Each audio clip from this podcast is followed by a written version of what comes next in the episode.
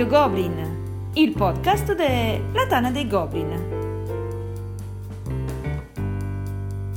Rage, Killa.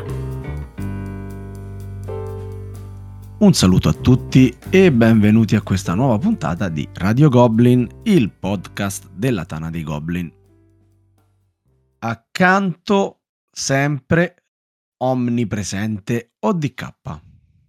E certo, e questa sera mica potevo mancare il mio acerrimo amico che presenterei tra poco, che mi ha mandato al Colosseo vestito da giraffa e me la potevo Fantastico. perdere No, no la, la puntata. no. Eh, sto qua, ho preparato i popcorn e intanto affilo la mia ascia. Bravo, perché ce ne sarà questa sera? Abbiamo un graditissimo ritorno sulle onde di Radio Goblin, eh, redivivo, Prezzemolino, ex Prezzemolino, Killa Priest. Aloha cari, Bentornato Andrea, ci sei mancato tantissimo. A me no. Prezzemolino.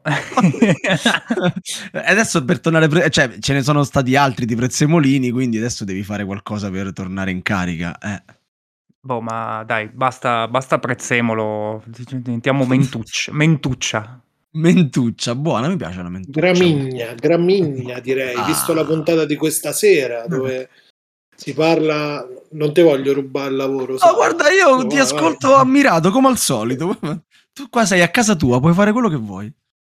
E quindi Gramigna di- dicevo, visto che questa è la seconda puntata dopo che abbiamo ascoltato i Rage di Rage, che ha dato il, vita- il via a una, a una rubrica, sembrerebbe. Un nuovo format, potremmo chiamarlo così, eh, ma, ma che gli passa per la testa a quelli del Friuli, detto alla romana, no? Fantastico, perché per adesso ne abbiamo presi due del... Ma lì si può dire profondo nord, Andrea? Proprio... Nord-est, nord-est, nord-est. Nord-est, nord-est. Rage Friuli, boh, vabbè, insomma.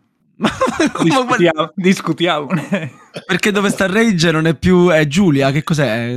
Come, come funziona? Oh, vabbè, a Beri, a Bari. Ah, beh, perché lui è trapiantato, intendevi quello. Vabbè, abita a due chilometri da casa tua, dico, com'è possibile che... No, no, è vero, è vero. A parte che lui sta dalla parte sbagliata dell'Isonzo, però va bene, dai. Va bene, va bene. Quindi, come anticipavo a DK, abbiamo riaccolto Andrea uh, a Radio Goblin e ci ha presentato la lista delle 10 cose che lo mandano in rage. e non a giocare da rage, ma lo fanno un po', insomma, mh, eh, che gli va di discuterne qui con noi e con voi eh, riguardo il mondo dei giochi da tavolo. Quindi, mh, Andrea, vuoi dire qualcosa prima di iniziare? Vuoi mettere le mani avanti? Hai preso le pasticche? È tutto in ordine?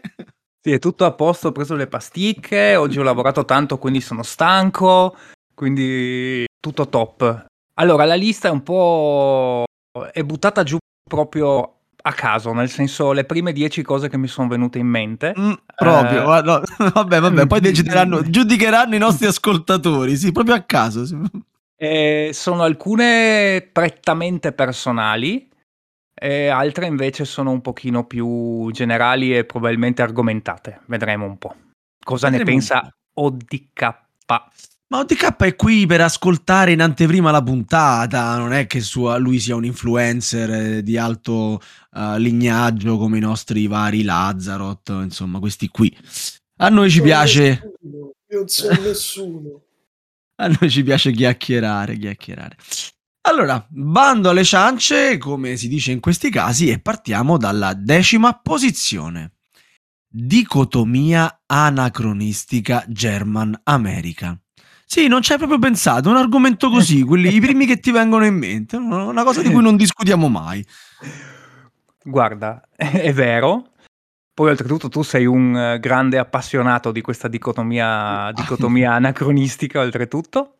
Ma io sono vecchio, io sono vecchio dentro, quindi vabbè. Eh, questa è un po' particolare, nel senso che la comprendo quando c'è un discorso di, diciamo, di goliardia, no? Come quando, diciamo, vuoi un po' prendere in giro, fare un po' di ironia facile spicciola su questa cosa qua. Ma a voi vi è mai capitato la prima volta andate da qualche parte a una serata di gioco o da qualsiasi altra cosa e la prima cosa che ti chiedono è: Ma tu sei un giocatore German o American?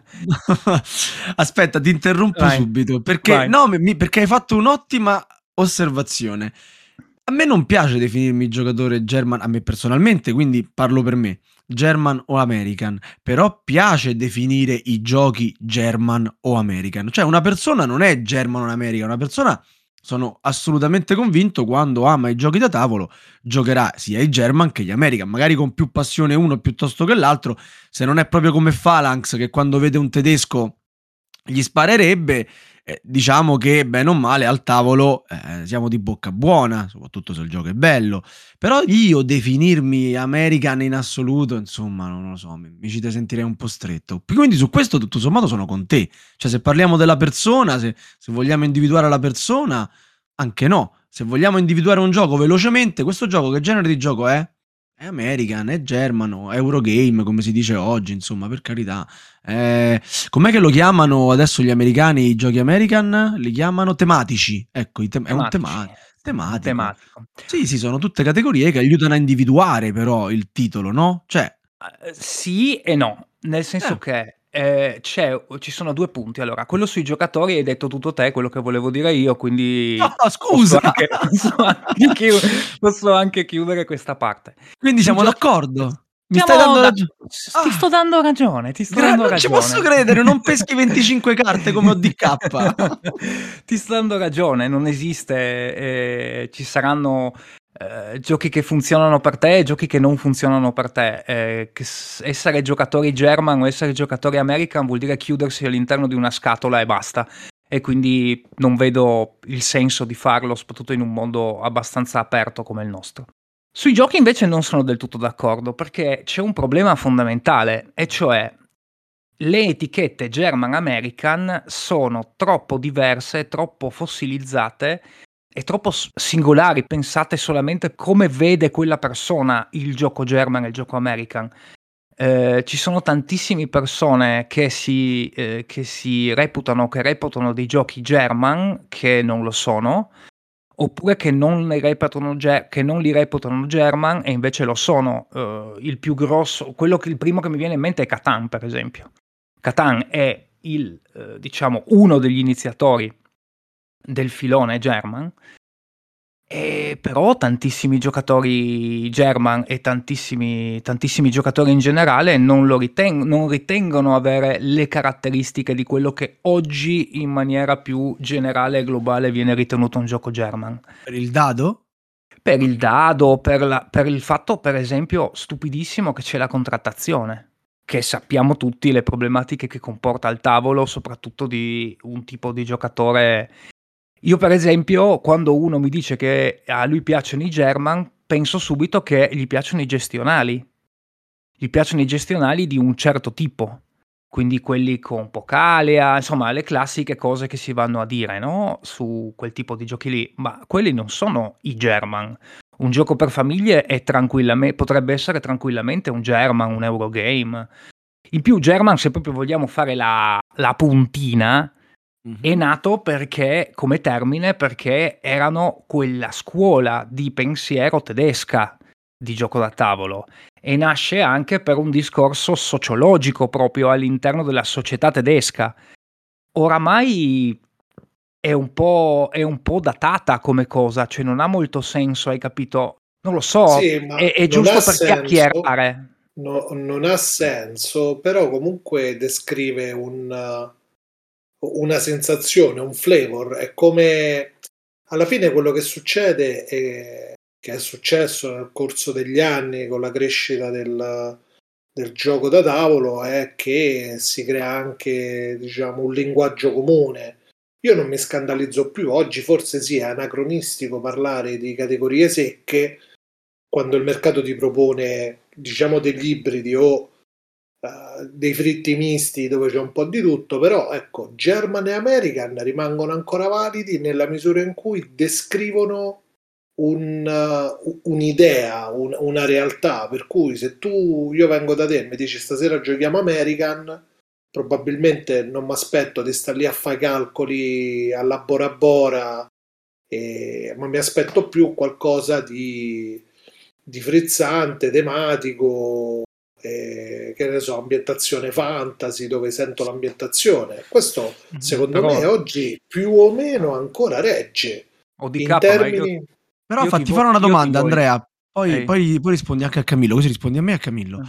Ok, la dicotomia è anacronistica perché escono gli Eurogame, perché c'è tanta contaminazione, Camillo ha parlato di ibridi, tutto vero, alcune meccaniche sono più eh, German che American, altre sono più American che German, via discorrendo, però questa mh, eh, terminologia comu- può essere buona anche usata in, come posso dire, sfumature del tipo questo gioco ha degli elementi German, però è un ibrido perché sfuma nell'American per queste altre caratteristiche. Cioè, questo genere di descrizione tu l'accetti. Eh, aspetta, mo, mo devo ricordarmi cosa devo dire a DK. Aspetta un attimo. Effettivamente sei stato ah, sconveniente. no, sì, Sava. sì, sì, sì, Eh, sì, sì, sì. mannaggia, A- se lo sapevo me la tenevo per dopo. A ODK volevo dire che, cavolo, ma se ci becchiamo, non ci vediamo da una vita, ma figurati se ti faccio giocare a Bora Bora assieme, cioè giocheremo a un gioco bello, eh. perdonami, perdonami. bere qualcosa. Però, ri- ripeto, Allora. eh, secondo me eh, fa parte de- del linguaggio, come i pescatori si fanno, parlano in gergo, come eh, tutti diciamo, gli hobby consolidano degli ideali, German e American rimangono. Non dovete rompere le scatole, poi Vabbè, ma Volete ognuno fa- sarà libero di dire... volete fare filosofiche su, su- sulle cose, va benissimo, però German e American rimangono come capisaldi di eh, quantomeno de pens- di pensiero. Di depensaggio, sì.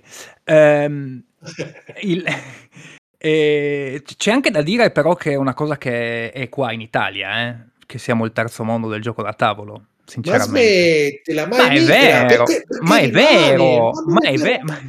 Ma è non è vero. vero, ma non è vero proprio per niente. Ma- abbiamo fior fiore di designer, ci Ma abbiamo, per, carità, ma per carità, sono d'accordo con te, ma insomma, non è che, eh, cioè, eh, se tu vai a dire German e American in, Amer- in America, in America o in Francia o in altri po- o in Germania, eccetera, eccetera, per loro il gioco da tavolo è il gioco da tavolo, punto. Sinceramente. Vabbè, è come andare a parlare La di cosa in qua- Francia, su. eh, cioè, cosa, inutile- guarda, te lo dico proprio chiaramente, questa fa parte della nostra idea italiana di mettersi sempre nel, nel- nel dualismo che o ti fida una parte o ti fida l'altra. Questa è la realtà. Il- la- quello che noi abbiamo qua come sistema del German American eh, come scontro, no?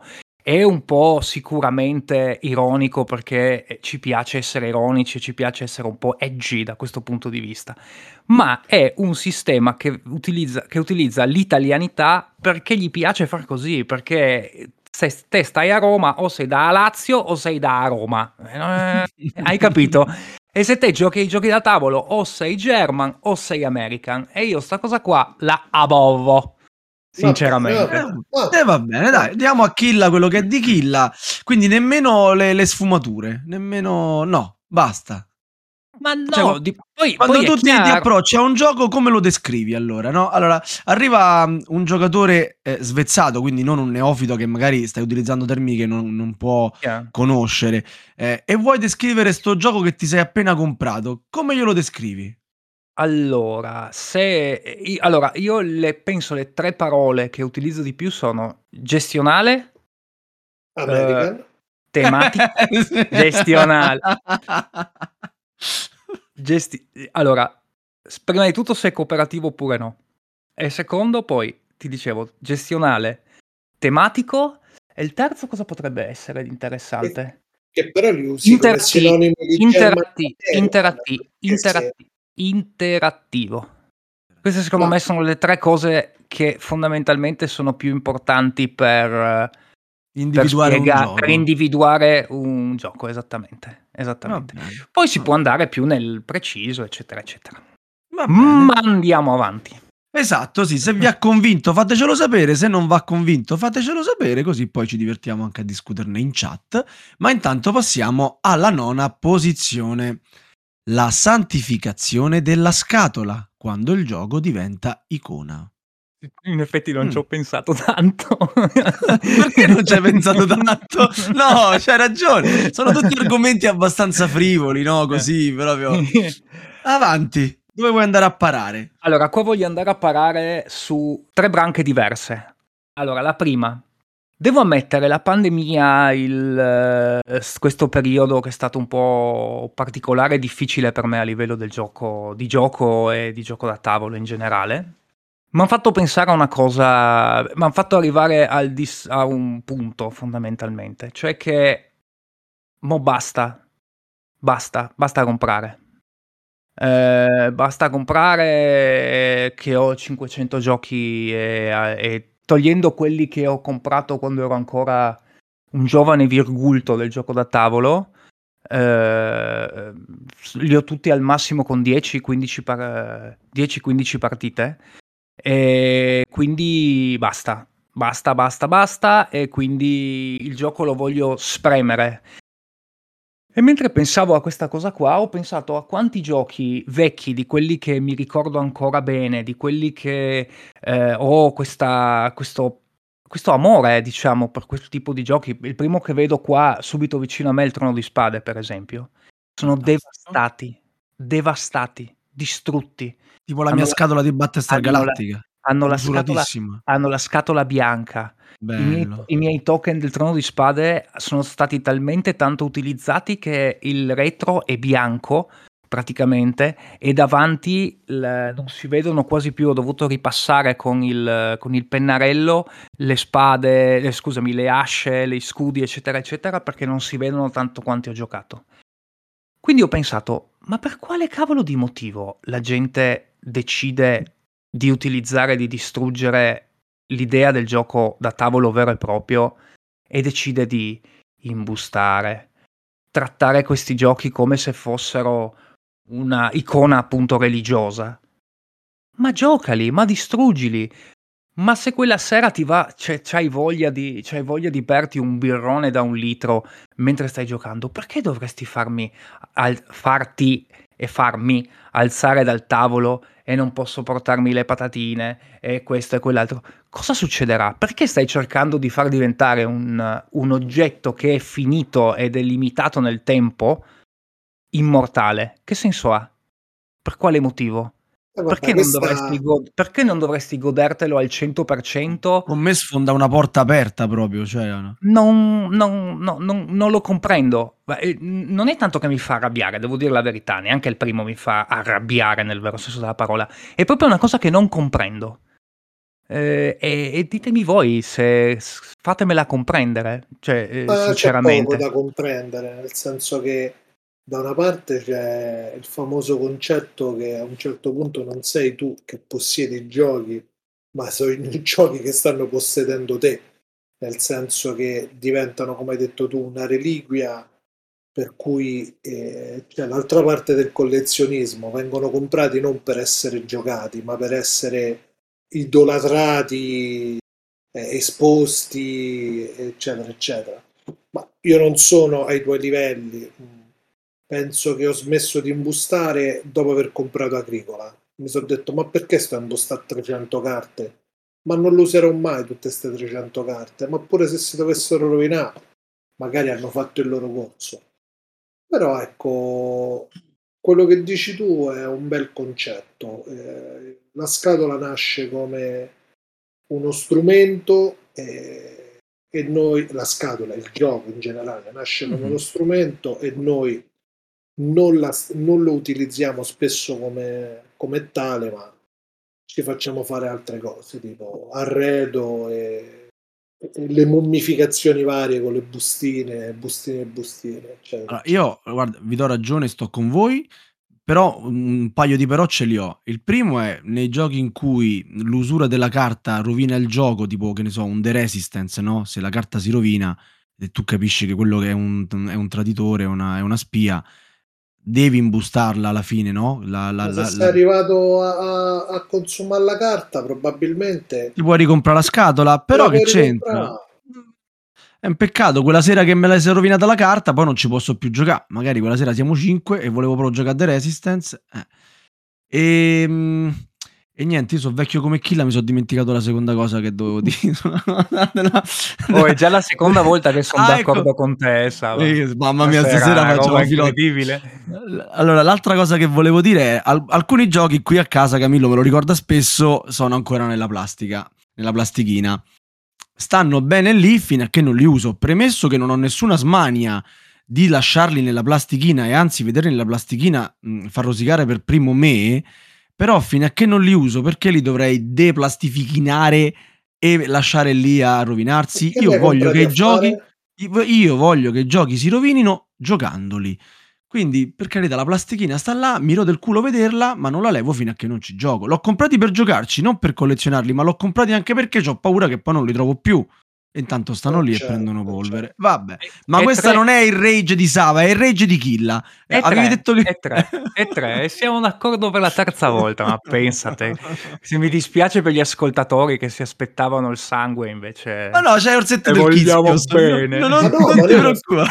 Ma noi non siamo qui per blastarti, per carità, Assolutamente siamo no. qui per elevarti e, e sentire il tuo rage. Eh. Allora, Killa, ma volevi aggiungere altro su questa cosa della santificazione? Avevi parlato di tre livelli o passiamo all'ottava No, posizione? no, passiamo all'ottava, passiamo all'ottava, penso di aver spiegato abbastanza chiaramente che cosa penso, insomma. E l'ottava posizione che fa andare Killa in rage è la recensione asettica, quando l'oggettività diventa sterilità. Mamma mia, altro portone Mm. aperto, vai. Allora, eh, anche qua, un paio di cose. Iniziamo subito forte. Secondo me le recensioni non servono più a niente. Uh, Eh, oh, qui, Sì. qui mi- Le recensioni ah, non no, servono... Sei licenziato. Eh. Vabbè, ma Mar- Marco fa le cose che fa e le fa molto bene ed è molto bravo a farle. Eh, la recensione pura, eh, secondo il mio punto di vista, eh, non c'è, perché la recensione è un tipo di, eh, diciamo, di prodotto culturale, anche da un certo punto di vista, eh, di approfondimento. La recensione classica che io vedo in giro è una recensione che mette eh, in fila i pro e i contro eh, più o meno oggettivi, cercando nella maniera più possibile di non andare un po' sopra le righe, per dirla proprio in maniera molto chiara. E secondo me questo tipo di recensione è totalmente inutile. Per due motivi. Punto 1. Perché eh, risulterà sempre sciapa per come è fatta è sciapa di base. Eh, se tu mi un- mi fai un eh, elenco di cose che funzionano e che non funzionano e di meccaniche che fanno così e fanno colà, eh, sarà sempre poco pepata, poco salata e non sarà e non verrà fuori, secondo il mio punto di vista, un bel piatto. Il secondo punto qual è? È che a me, quando io leggo una recensione, eh, o comunque un qualsiasi. Quando qualcuno scrive qualcosa sui giochi da tavolo, te lo dico proprio chiaramente: a me non interessa, a meno che non sia un testo tra virgolette universitario, sapere tecnicamente com'è quel gioco, sapere tecnicamente cosa. No, io voglio sapere tu cosa ne pensi di quel gioco. Io voglio sapere la tua esperienza con quel gioco. Io voglio sapere se io che ho un contatto con te, anche se non è un contatto fisico o un contatto prolungato, che ho un contatto virtuale con te, che ti conosco, che so come segui, che so che- quali sono i giochi che funzionano per te, che so quali sono i giochi che funzionano per te rispetto a quelli che sono i miei gusti, che so quanto si avvicinano ai miei, voglio sapere tu quello che pensi. Non me ne serve, non mi serve sapere come funziona il regolamento, non mi serve sapere se la meccanica di, o la dinamica di questo tipo è, eh, come si dice, è innovativa, non è innovativa, funziona bene, si amalgama bene. Mene, batto la ciola. A me interessa sapere tu cosa provi. Eh, ma Qual non è, è detto la che sensazione che hai provato mentre giochi? non è com'è detto che la le persone che conosci scrivano queste eh, sensazioni e queste recensioni. Magari eh, domani esce il pulsillo di, di- di- di periferia eh, apre il suo blog eh, e ti scrive una recensione in cui parla dei suoi gusti e poraccio questo non ha diritto di esprimerli. Cioè la sua recensione ti risulta addirittura inutile. No, no, no, non hai capito, è l'inverso. È Ah, no, l'inverso, ok. Sava, è l'inverso. Cioè io a me la recensione Il- il tecnica, la simposio, recensione esatto. tecnica non mi interessa. La recensione tecnica non mi interessa, a me interessa sapere Salvato- Sava cosa pensa, o DK cosa pensa se scrive una recensione, eh, Marco Arzaroth, eh, ma che ne so io, potrebbero essere mille, Sgananzium se le fa, quando le fa, insomma, quello è quello che mi interessa. La mera eh, esamina e disamina tecnica della, della recensione, io la vedo come un pararsi il culo. Te lo dico proprio chiaramente. Io la vedo come un pararsi il culo.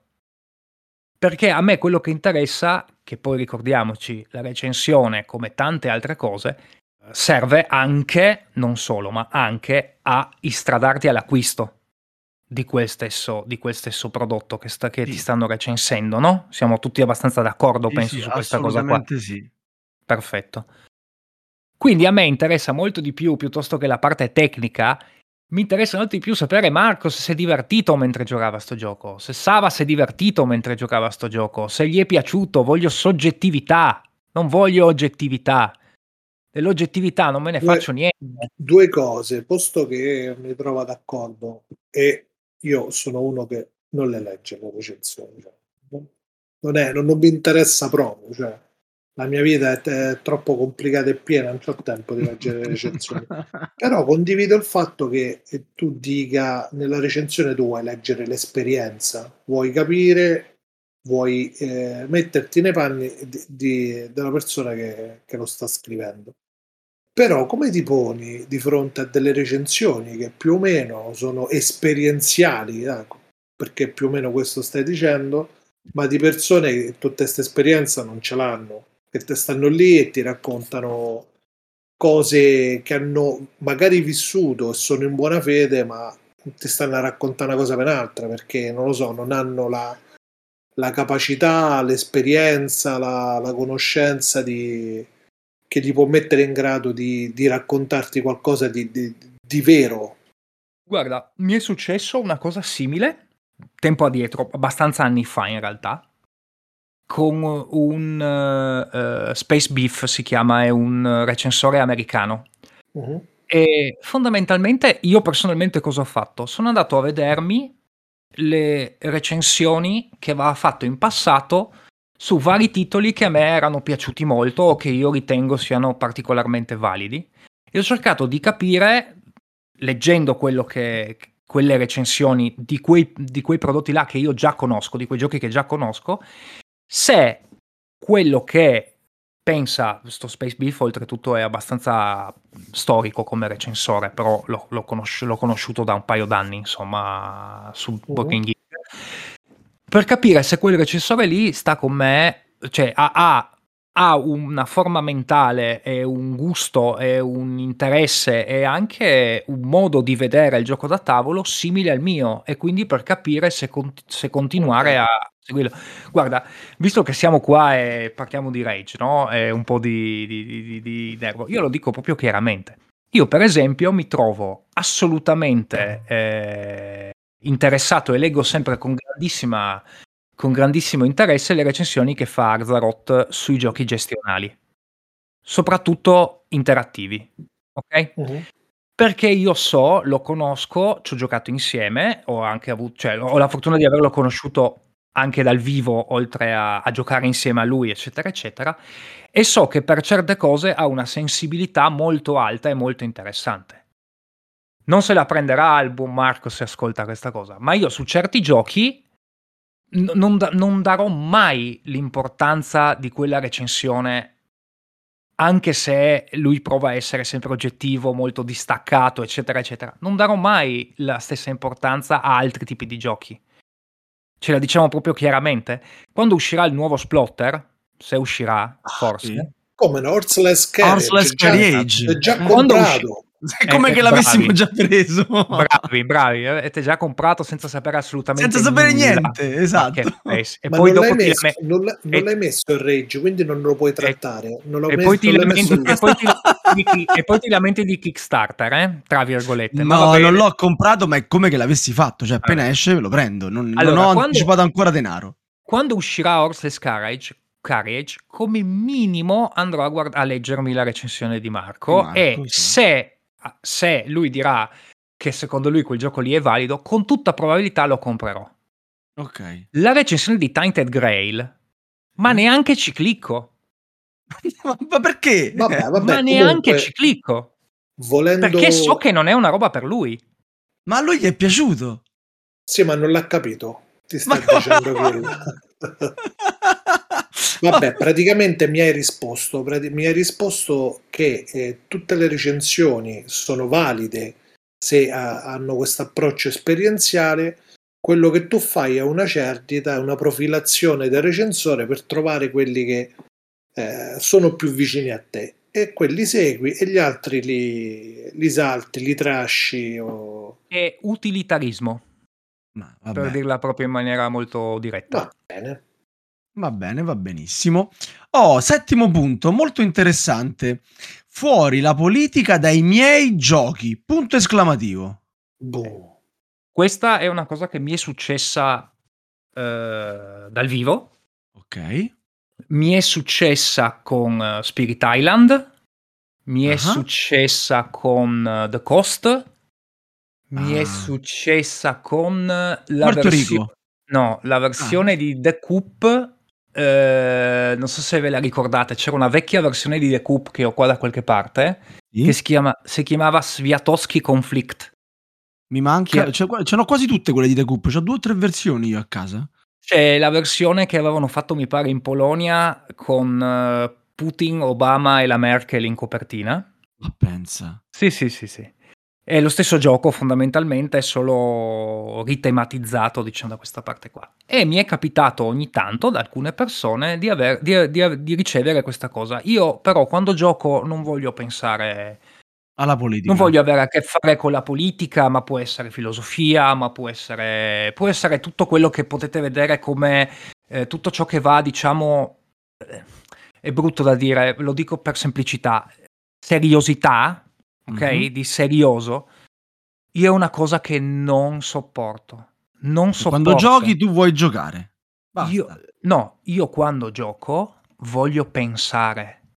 La cosa più bella del gioco è quando poi penso dopo il gioco. Ancora do- dopo aver giocato.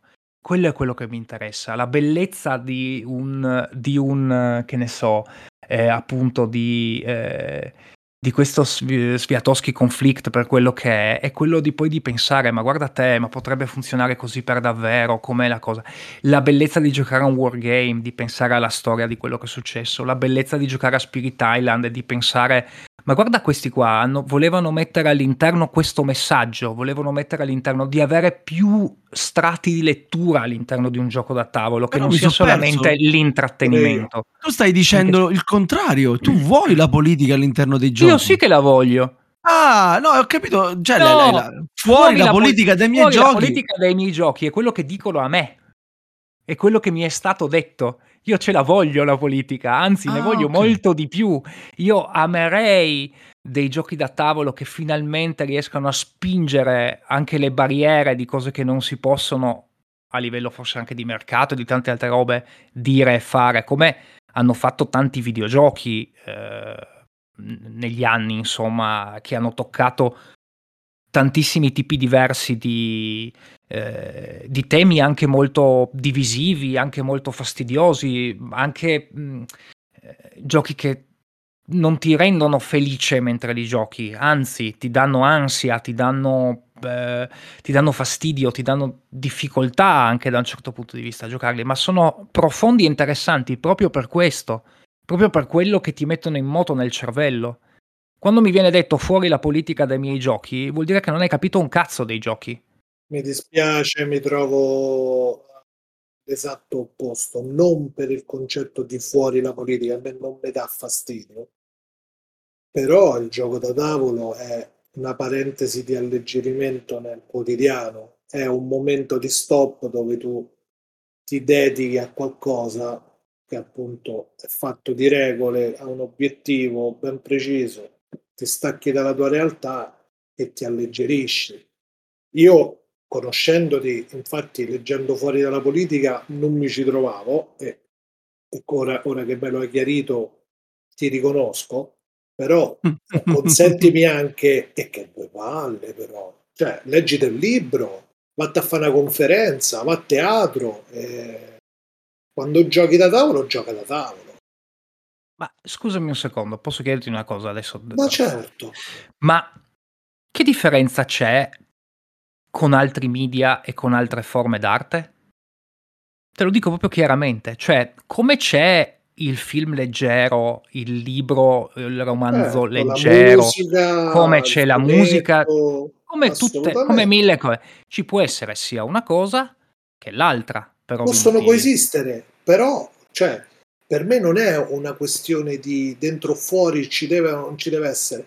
A me il fatto che c'è sta Berlusconi, c'è sta la Merkel, oppure Coleica che parla de- Mhm. delle file eh, in che era Polonia, mo mi ricordo, scusatemi, Sì, sì, sì, sì. eh, durante la perestroica, va bene. la- Sì, eh, è, o- mi dà quell'informazione, non mi dà fastidio il, il contesto, mi informa un minimo, però quando gioco sto lì a percolare il, il kill che ho al tavolo, a godermi, lasciami dire, la gestione del gioco. Non me ne frega niente che questi poverini hanno sofferto un Cioè, regime tu nel, nel gioco tu astrai, giustamente, no? Nel gioco Ma non gioco ci vedi. per- ma il Non ci vedi il tizio che si è fatto la fila e che viene sbalzato in fondo, tu vedi Killa che rosica perché tu l'hai fatto diventare ultimo e, e ti fai una risata. Sì, mentre magari da quello che ho capito Invece Eh, Killa eh. gli piace il fatto che alla fine della partita lui dice, oh, l'autore di questo gioco mi ha voluto anche fare, cioè io mi sono divertito a giocare con Camillo, messaggio. Però l'autore mi ha voluto anche comunicare questa cosa, io l'ho recepita e bravo l'autore. Sostanzialmente sto, penso di stare traducendo il pensiero di Andrea. Sì, sì, sì, sì, sì, Eh, direi di sì. La Dana, Eh, la Dana Io lo vedo, io la vedo il, il- uno delle cose che mi, fa inf- che mi fa infastidire di questa frase, di questa cosa, è che è un discorso che è abbastanza comune. E questo discorso abbastanza comune, secondo il mio punto di vista, poi magari mi sbaglio, ehm, purtroppo rende molto più difficile avere questo tipo di profondità, diciamo, a più strati all'interno del gioco da tavolo.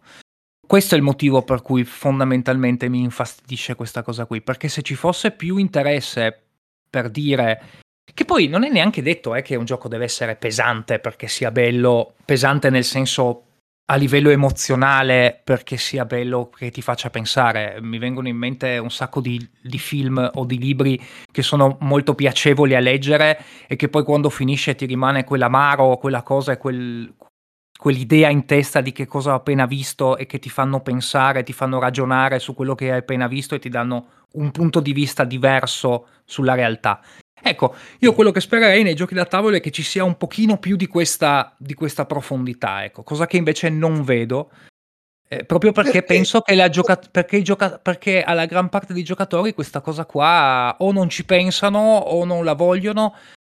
Però io la butto lì e faccio una piccola provocazione. Non è anche un po' sminuire il, no- il mezzo che noi amiamo tanto? Allora, aspetta un attimo, Camillo. Poi ehm, eh, volevo dire questo, Andrea. Quando mm, ci incontriamo per giocare fra di noi, eh, ci piace anche l'idea di goderci una serata di ehm, serenità con i propri amici, con cui scherzare, bersi una birra, eh, sgranocchiare, che ne so io, le noccioline e pensare strategie, mosse e via discorrendo. Quando io affronto un libro, quando affronto un testo impegnato politicamente o meno che sia, sono più predisposto, è un ragionamento più intimo il mio, quello davanti a un romanzo, davanti a un film, davanti a un media di questo tipo. E non voglio dire che il gioco da tavolo non possa essere conduttore eh, di un messaggio importante, per carità, assolutamente no. però sicuramente l'atmosfera che c'è al tavolino è quella conviviale e, e leggera, scanzonata a volte in alcuni casi. Cioè, sedersi al tavolino per giocare This War on Mine e, e alzarsi con la tristezza, nel, la tristezza che i personaggi sono morti e che fanno quella vita, non è esattamente l'aspettativa che un giocatore genericamente ha del suo venerdì sera. Chiaro, solo questo, che poi il gioco possa essere anche foriero di un messaggio importante, ci sta, però mh, mhmm, è semplicemente una sfaccettatura di un mondo come, come quello del nostro hobby che sta eh, crescendo anche di qualità oltre che di quantità. Raro, però c'è. Oh, ci sta, ci sta, per carità. È che ti dico, mh, mhmm, probabilmente, probabilmente eh, sarà anche il periodo che è passato, eccetera, eccetera. Mi sono ritrovato a pensare molto spesso che io dal gioco, di tavolo, dal gioco da tavolo cerco cerco appunto anche questa cosa qua che spiegavo prima e che ho sempre difficoltà a trovarla e questo è il motivo per cui mi è venuta in mente questa cosa qua, no? Perché Giusto, ho sentito no, questo discorso molto spesso, ecco. Bene, bene.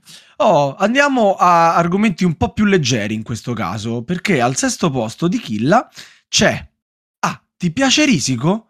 elitarismo nel lobby. Oh, questo è un altro argomento di cui non se ne parla praticamente mai. No? Eh, sì, tranquillo, un altro, un altro tranquillo, insomma.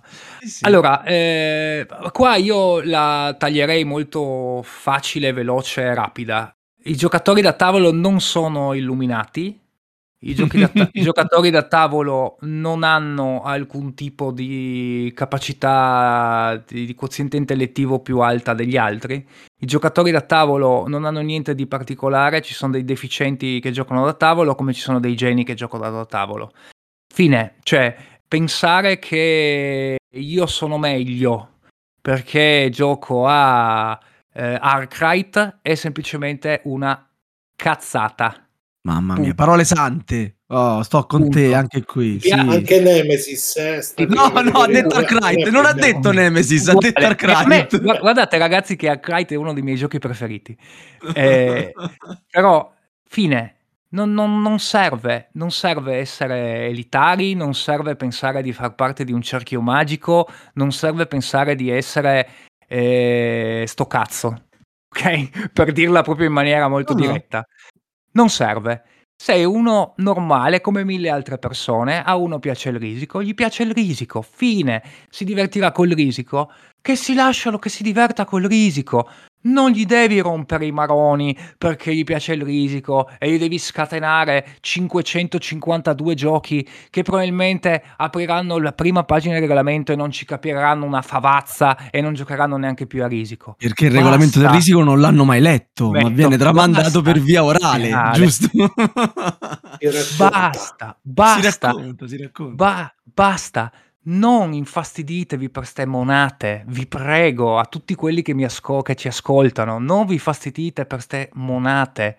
Al massimo, se avete un amico a cui piace il risico, lo chiamate una sera a casa vostra prendete delle ottime patatine, della stupenda birra o se ha, se ha stemio del succo di frutta e lo fate giocare a qualche giochino. Servirà 500 miliardi di volte di più rispetto a fare i, ge- i geni e i leoni nelle tastiere dei gruppi di Facebook a rompere pa- le palle a uno che vuole giocare a risico.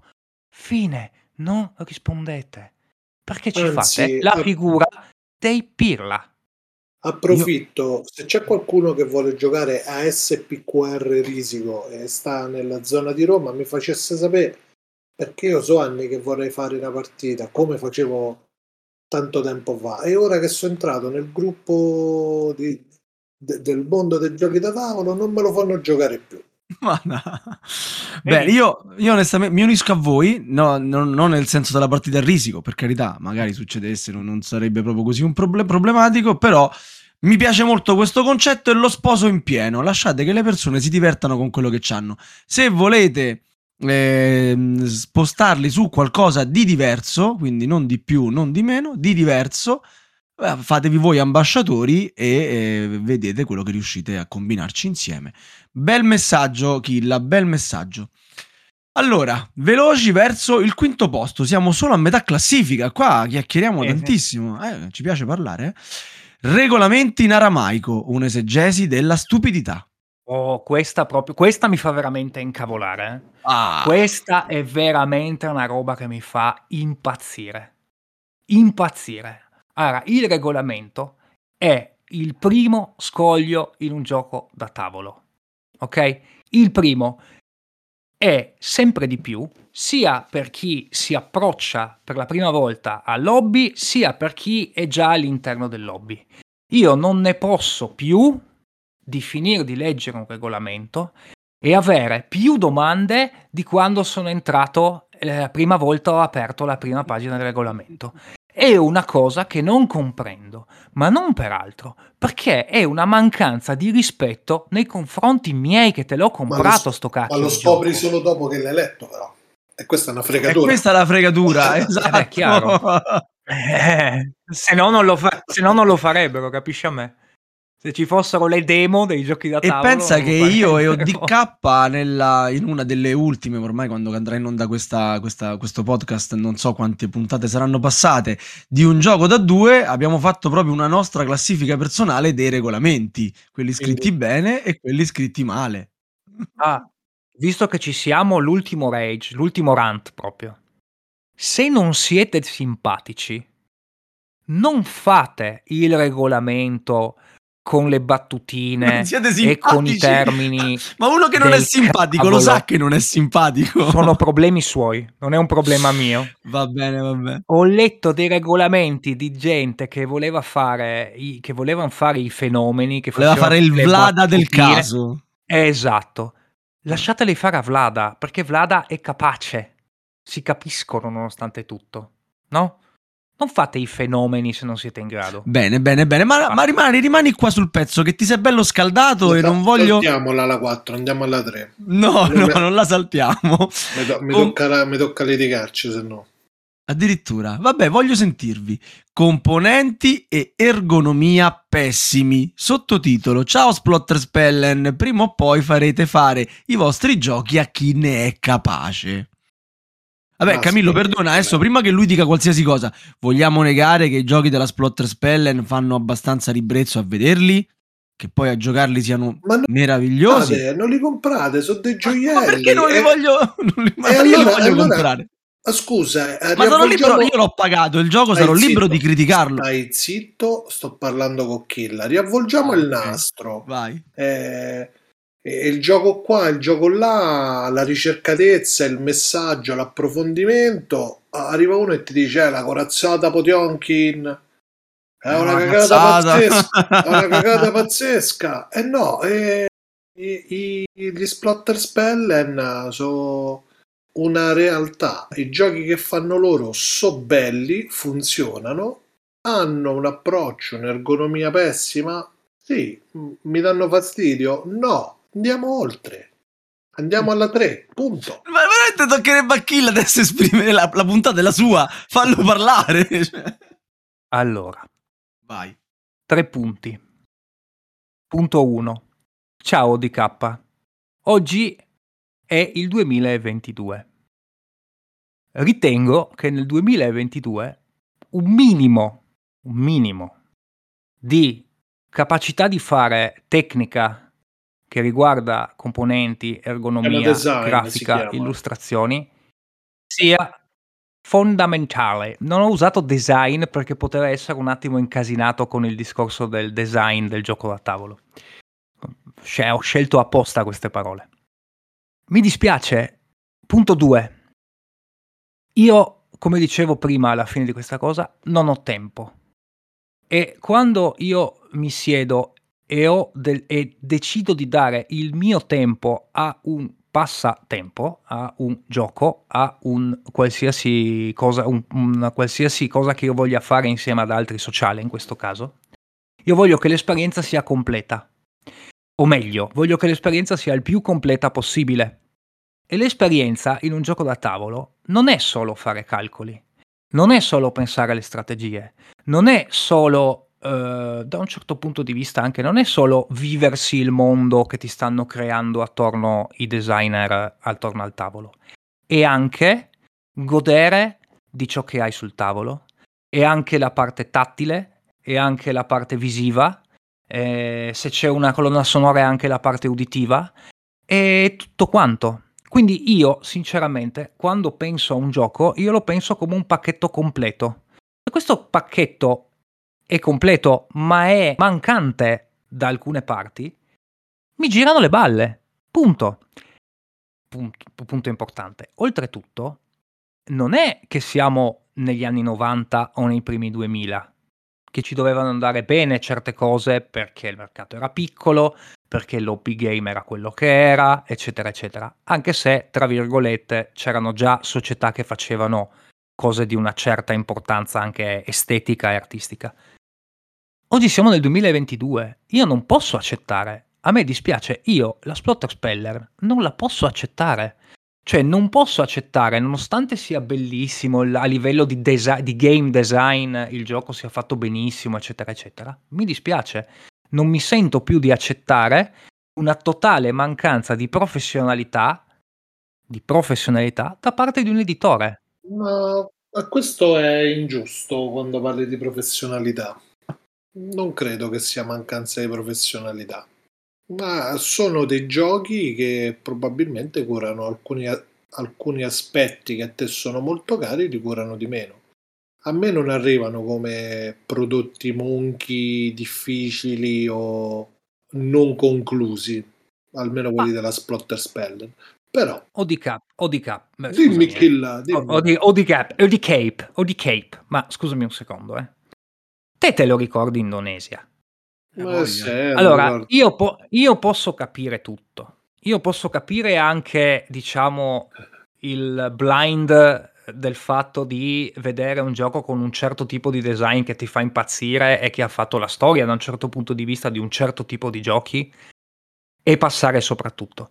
Però la realtà è che Indonesia, senza pimparlo un pochino e cambiargli i componenti, era semi ingiocabile a livello ergonomico semi ingiocabile. Beh, l'ultima Ma, cioè, edizione cioè, non è che è cambiata non... moltissimo, no, i pezzi ah, non entrano in mappa. Quindi... Appunto, appunto. Allora, io capisco tutto, però come mi puoi dire che non è, che è, un, che non è una cosa non professionale? È chiaro che sia non professionale. Cioè... Killa, eh, aspetta solo un attimo, perché ho avuto una reminiscenza. Ma ODK, ma tu non eri quello che non si è preso bus perché la plancia gli faceva veramente ribrezzo? Sì. Ah, ma come? Ma non... Oh, non sto dicendo che io non ho, non ho, gusti, magari ho gusti pessimi, ma i gusti ce li ho. E anche gli Splot Spellern che Spellern che, Spellen, che no. adoro, che adoro e scelgo. Per carità. Eh. Chi l'abbiamo vinto, abbiamo vinto noi, l'ha per carità, per carità, per carità. Diciamo che eh, secondo me la parte importante del discorso è appunto quello di vedere il gioco come un'interezza di cose, come una cosa intera, un pacchetto completo. E a mio avviso eh, i componenti e l'ergonomia, per il mio punto di vista attuale, che non è lo stesso American. che avevo... Ma no, non è... Ma sai cosa? Sai cosa? Me... mentre facevo sta lista, mentre facevo sta lista, tra parentesi, tranne du- due parti, mi sono accorto che questi qua sono tutte cose che facevo anch'io. Hai capito? Cioè, tutti questi discorsi che sto facendo sono cose che facevo anch'io, mi si sono fermato un attimo, forse anche con il fatto che mi sono poi fermato per un periodo abbastanza lungo di giocare da tavolo in maniera continua e, e puntuale, diciamo, eh, da, purtroppo con la pandemia, sono tutte cose che facevo anch'io e che guardandole dall'alto vedi quanto poco senso abbiano. Eh, quindi, quindi, ti stai elevando, quindi come giocatore da tavolo ma sei meglio. No, ma è elitario, ma è elitario. elitario. Ma va là. Volevo solamente farvi pensare a questa cosa qua e basta. Grazie, grazie per il contributo al nostro pensiero. E Prego. direi che siamo pronti per la top 3.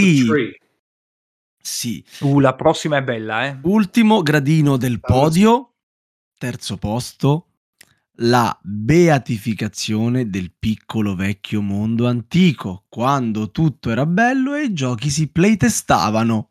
Questa probabilmente è la cosa che mi fa più infastidire quando ho a che fare con la socialità del mondo dei giochi da tavolo. Ma per un semplicissimo motivo, perché non è vero. Non è vero. Chi c'era a giocare da tavolo beh, e anche in parte di ruolo e, e di miniature nei 2000, no, o quando ho iniziato io più o meno, sì, nei, nei 2000, no, anche prima ho iniziato io, insomma, comunque quando ho iniziato io, non era tutto bello. I giochi erano impossibili, erano difficilissimi da trovare. Era un casino incredibile. Il, i, I giocatori da tavolo erano visti come degli orchi puzzolenti chiusi all'interno di stanzette buie, polverose e fastidiose. I giochi da tavolo uscivano dei giochi da tavolo inguardabili e improponibili. Eh, potrei andare avanti per ore da questo punto di vista. Uscivano, uscivano non c'è, per, faccio un esempio stupido, no? Non c'era nemmeno la, la possibilità di pensare che un giorno o l'altro su qualche cosa, su qualche eh, intellectual property che a te piace particolarmente, eccetera, eccetera, ci potessero fare un gioco reale. Ve lo ricordate il primo, tra virgolette, gioco di Star Wars? Che non era un gioco di Star Wars, ma era una, un mock-up di un gioco di Star Wars che sembrava Star Wars, eccetera, eccetera. Raga, ma di che stiamo parlando? Noi qua si parla spessissimo del fatto che, ne, cavolo, nel 99 sì che uscivano bei giochi. Eh, il 2003, il picco, il punto più alto. Regà, sapete qual è la verità? È che voi eravate giovani è nel vero. 99, nel 2003 e vi sembrava tutto nuovo e bellissimo. Vi sembrava tutto stupendo perché era la prima volta che lo vedete. Dopo 25 anni, adesso vi sembra tutto schifoso, non perché, oh, tu, ta, tutto, tanto eh, vi sembra schifoso, non perché c'è effettivamente un discorso di qualità, di questo, di quell'altro, forse in piccola parte, ma perché semplicemente perché siete collegati e legati anche in maniera molto viscerale a ciò che giocavate quando eravate giovani, come lo sono io. È, è finito verità. l'entusiasmo. Basta, basta. Non, non diciamo monate, Adesso è, be- è, molto più bello, è molto meglio, è molto più semplice, è molto più figo essere un giocatore oggi che, quando- che esserlo vent'anni fa. È molto più facile trovare i giochi. C'è una cura molto più, c'è una cura più alta, tranne quelli della Splotter Speller e, e, qualcun, e, qualcun, altro. Ci sono varie robe. I, i, quelli che oggi sono i quelli che oggi noi diciamo eh però i classici è tutta un'altra cosa i giochi di oggi, tra vent'anni, per quelli che oggi iniziano il, il, il lobby, tra vent'anni saranno i classici loro e noi ci terremo i nostri. Perché di rock, a fare per dire, ne è uscito un sacco dopo i Led Zeppelin. Solo che uno si ricorda dei Led Zeppelin perché quando era i Led Zeppelin si fumava i cannoncini ed era tanto divertito a, le, a, gio- a, a ascoltare i Led Zeppelin. Fine. Non esiste, non esiste il vecchio bel mondo antico è tutto in divenire, sempre. Fine. Bene. Non mi sento di obiettare. No, e di cosa? Tranne sulla parte di Splotter Speller, eh, però per mi Vabbè, sembra un, un, discorso sensato. Sensato, sensato. Allora, eh, secondo posto della classifica di Killa, di quello che lo manda in rage, mancanza di innovazione, non voler usare più bonus, cioè anche la bonus, il bonus track per questa posizione, la spasmodica ricerca dell'ultima uscita che poi è uguale ad altre 1500. Qua si collega a quello che dicevo prima, no? Allora, se vi piacciono tanto il piccolo vecchio mondo antico, i classici, eh, giocate a quelli. Perché purtroppo qual è il punto? Noi arriviamo a un certo livello di conoscenza, di interesse, di tempo che siamo all'interno. Lo dico a voi designer, lo dico a voi editori.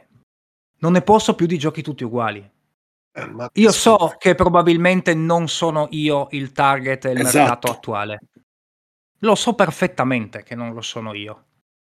Sta di fatto che io, a livello meccanico, mi sono leggermente rotto le scatole di avere dei giochi che oltretutto sono brandizzati e marketizzati. E marketingizzati. Si può dire marketingizzati? Non Sì, penso. si no? può dire. Non è italiano. Eh, Vabbè, comunque, che sono spinti a livello di, mas- di- di- di marketing come the next, the next big thing, la roba più figa da, boh, da, da- da- che ne so io, dal- dall'invenzione del ragù, no?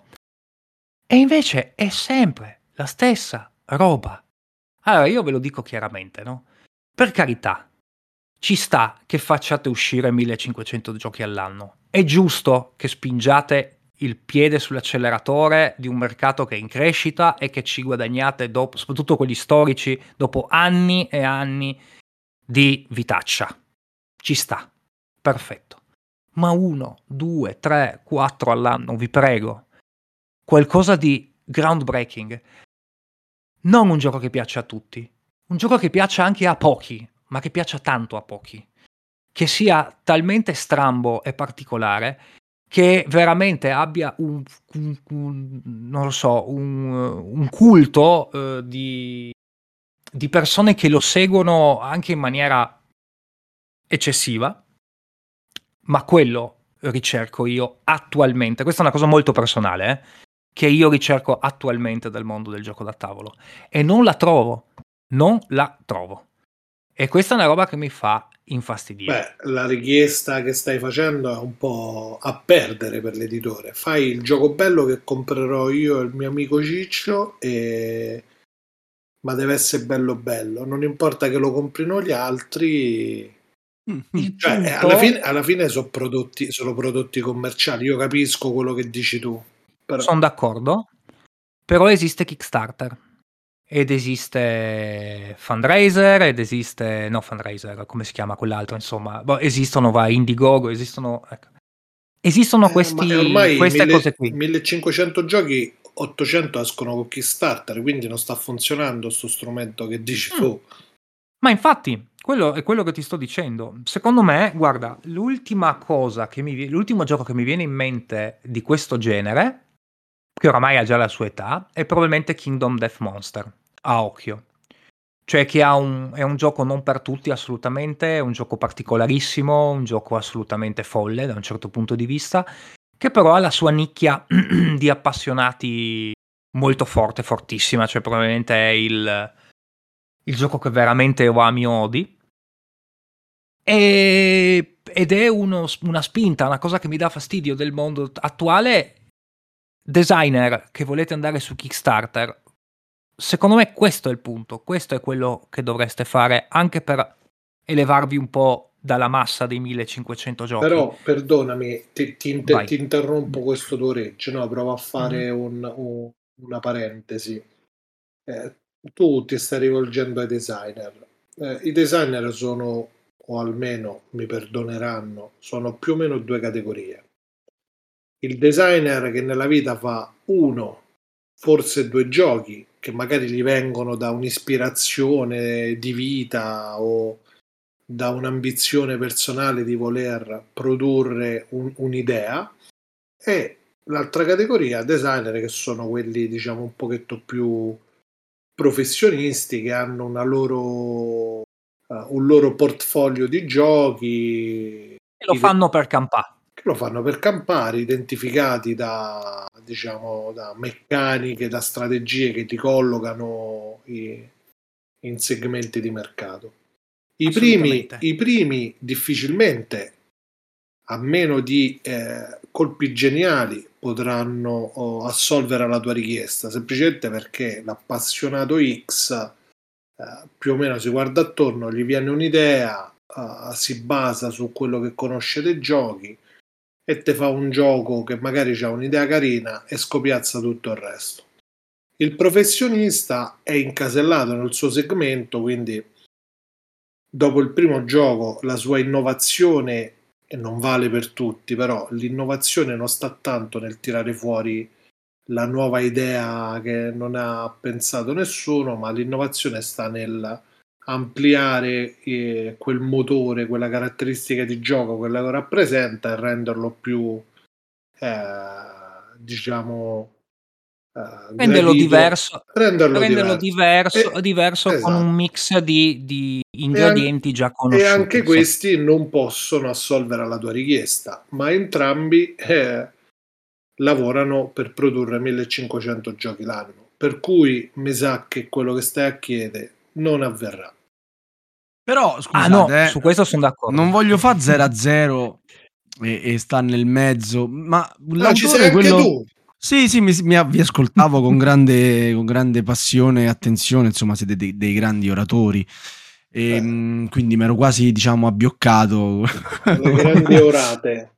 Quello che volevo dire era, ma l'autore quello svezzato, quello che non lo dico che lo fa per professione, ma c'è là vicino, perché io penso che oggi campare per fare giochi da tavolo, forse sono 3-4 i nomi che se lo possono permettere, ma non può fra i quattro giochi che sta disegnando farne uno speciale? Cioè, alla fine l'ultimo gioco che ti sei comprato nasce da un'idea sicuramente originale. Parliamo di ehm... Camillo, io quei titoli sai che mi ci perdo sempre. Sì, certo. Highway, che cosa? No, quello prima, scusami, cioè, quello è troppo uh, recente. Wonder Book. Nasce da un'idea di Martino Chiacchiera, decisamente originale. Martino fa mh, giochi molto belli e ogni tanto se ne esce con delle idee decisamente originali. Cosa ci vuole a stupire un giocatore che ormai si è stufato di mettere piazzamento lavoratori, si è stufato di fare la maggioranza, si è stufato di fare il draft? Ci metti un'idea dentro così, che ti fa un attimo, ti, ti rimette in pace con tutto il settore. Eh, ma punk, se vogliamo. Perché no? Ma sì, ma sì, osate. Io sposo il pensiero di Killa. Autori, Guarda, osate qualcosa, osate, che, che, osare paga. Ecco, ehm, qua faccio, visto che poi passiamo penso alla prima, faccio una, piccola, una piccola provocazione ai autori, agli autori di giochi che ci ascolteranno, se ci ascolteranno.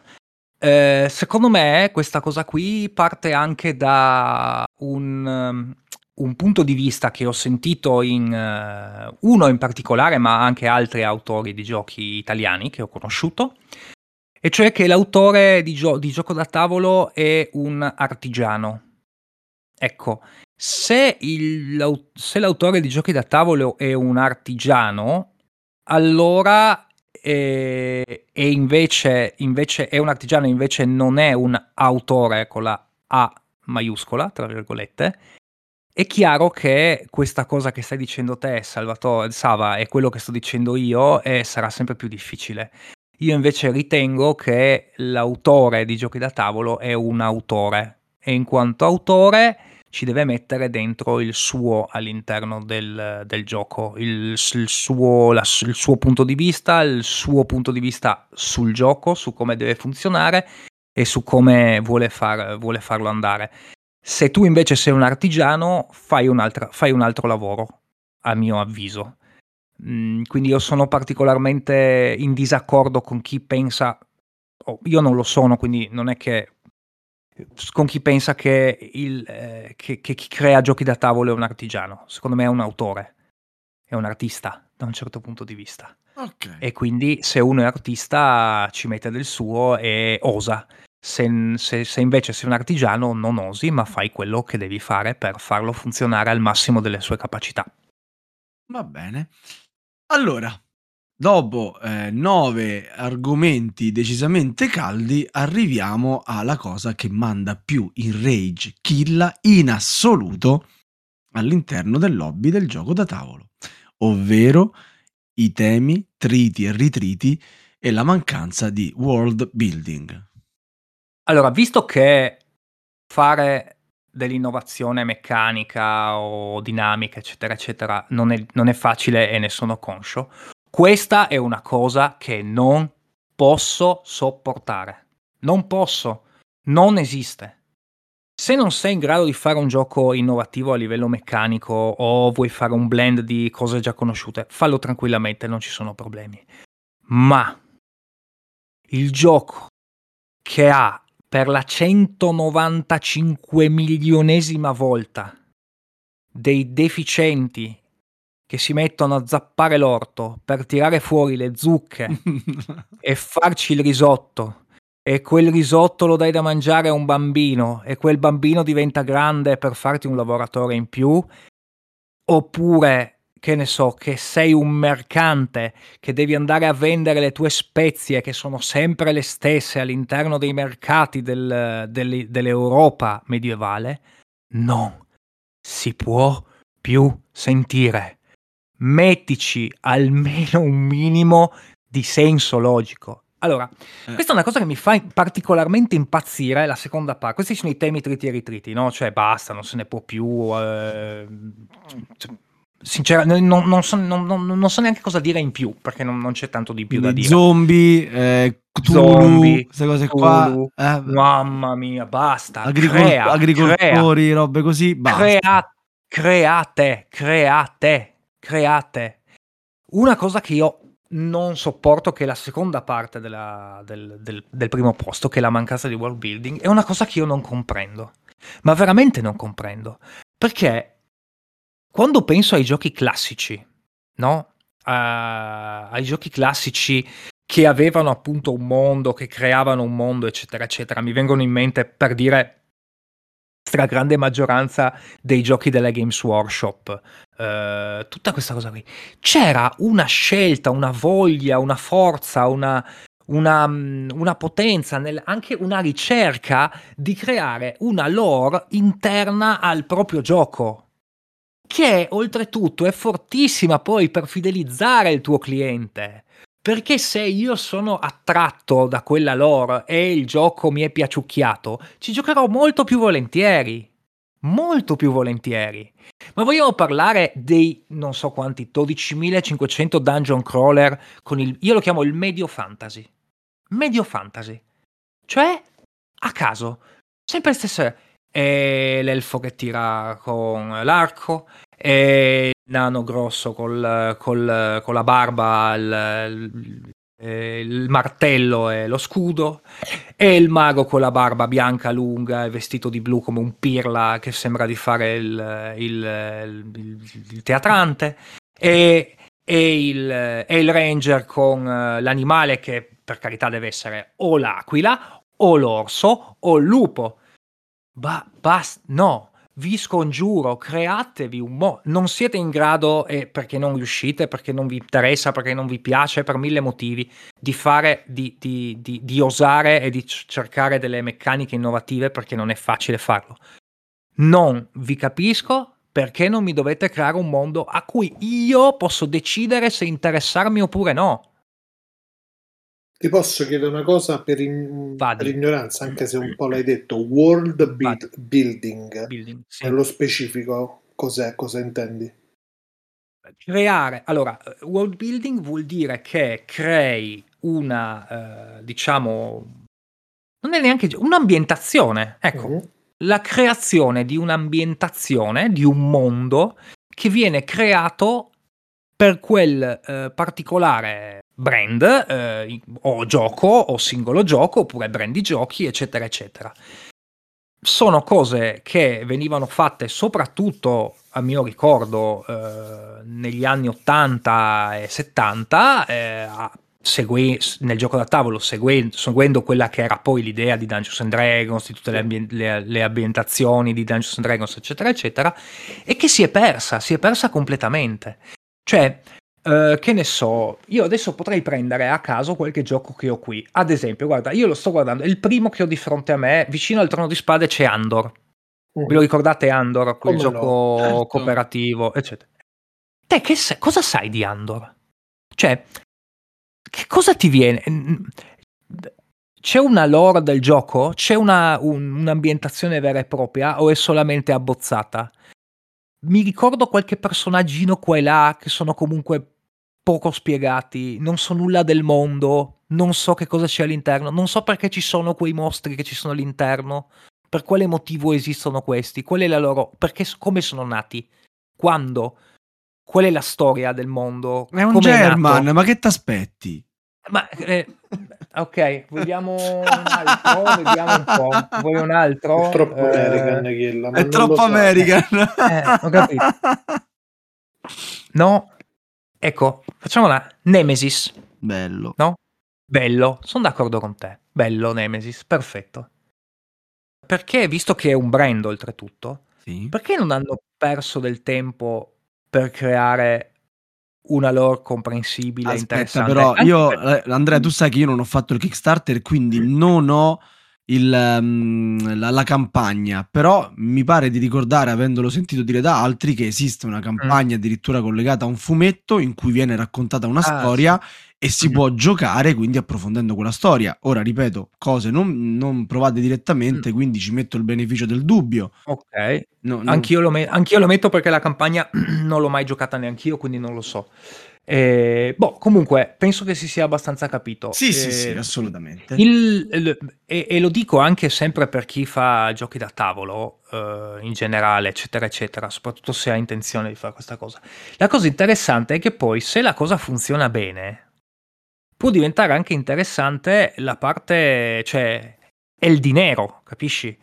Perché se la cosa funziona, puoi veramente creare un brand, cioè di, di, di Warhammer 40.000 o di Warhammer Fantasy, ci hanno fatto mille robe, ci hanno fatto i libri, ci hanno fatto i videogiochi, ci hanno fatto i film, ci hanno fatto, cioè hai capito? Ci hanno fatto mille robe, invece noi tendiamo, il mondo del gioco da tavolo ten- tende a rimanere sempre un po' chiuso no? all'interno di questa cosa che è la scatola e la scatola rimane chiusa lì dentro, che io sinceramente non comprendo, o è una mancanza di soldi, o è una mancanza di visione, Oppure è anche possibile che io non capisco assolutamente un tubo e uno che fa, li fa veramente mi dice guarda, ti dico la verità, eh, il gioco non vale la candela, per carità.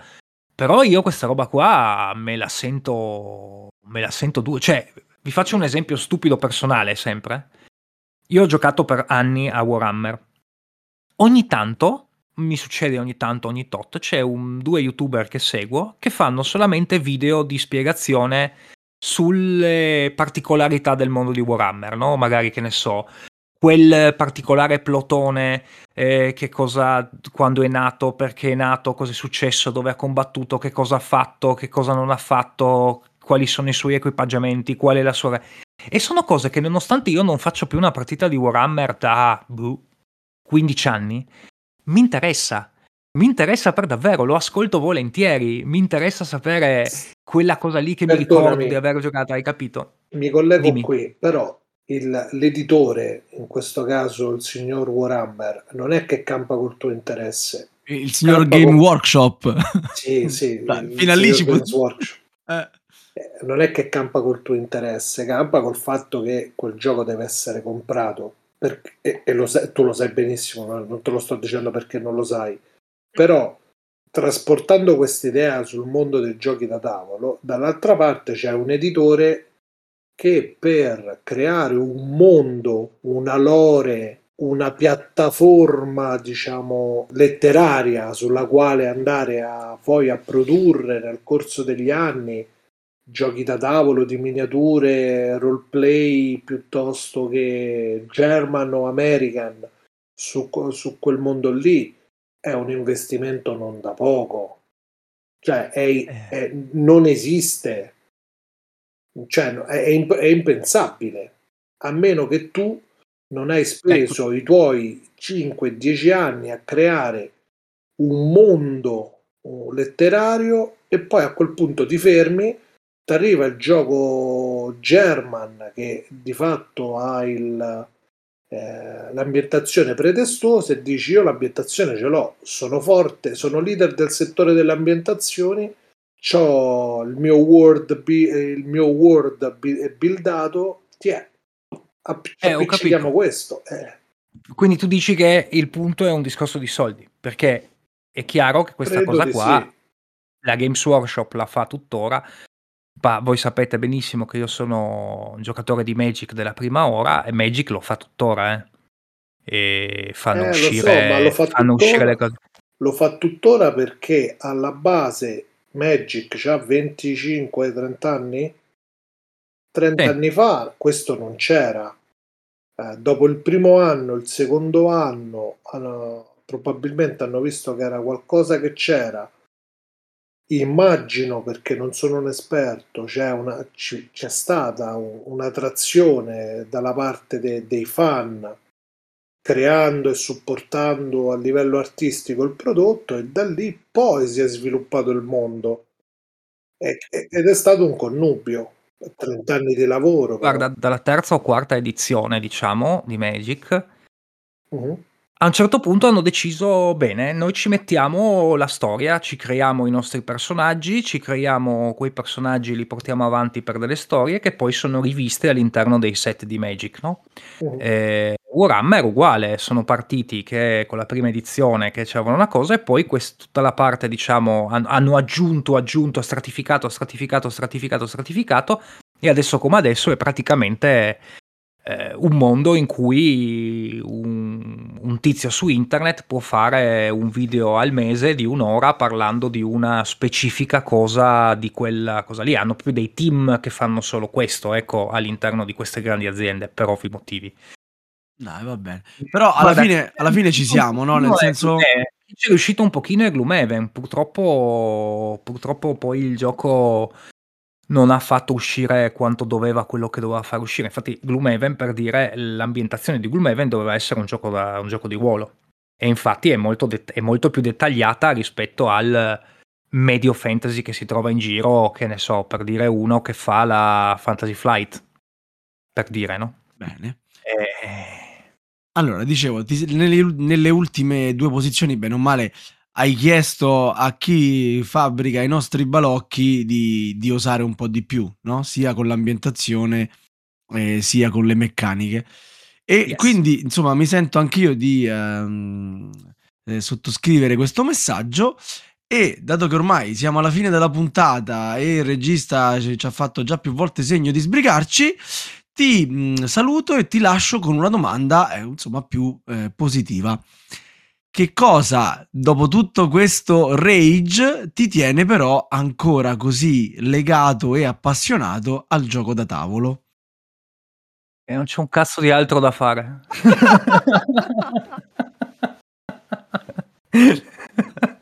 Oh, scusa, mi è venuta in automatico. Eh, bene, cioè, vuol dire che è vera, vuol dire che è sincera. no, scherzo, dai. Eh, guarda, è un periodo difficile per rispondere a questa domanda. Ti direi che probabilmente quello che mi rimane, che mi fa rimanere ancora attaccato è la- il pensiero di avere un, uno scambio sociale forte con delle persone al tavolo. Questo è quello che probabilmente mi fa rimanere attaccato al gioco da tavolo ed è una cosa che comunque tuttora, nonostante tutto, i giochi da tavolo riescono a fare probabilmente meglio di qualsiasi altro media possibile. E olè. E anche Kill è del team tavolo superiore gioco, alla grande. Basta che non Eh sì. sia Splotter. Basta che non sia splotter. Se Benissimo. lo pimpi lo gioco. Ok. Benissimo. Allora, grazie Andrea per essere tornato su queste frequenze. Speriamo che, ecco, che, che- che, insomma, che sia un ritorno costante sulle nostre, sulle- nelle nei nostri podcast.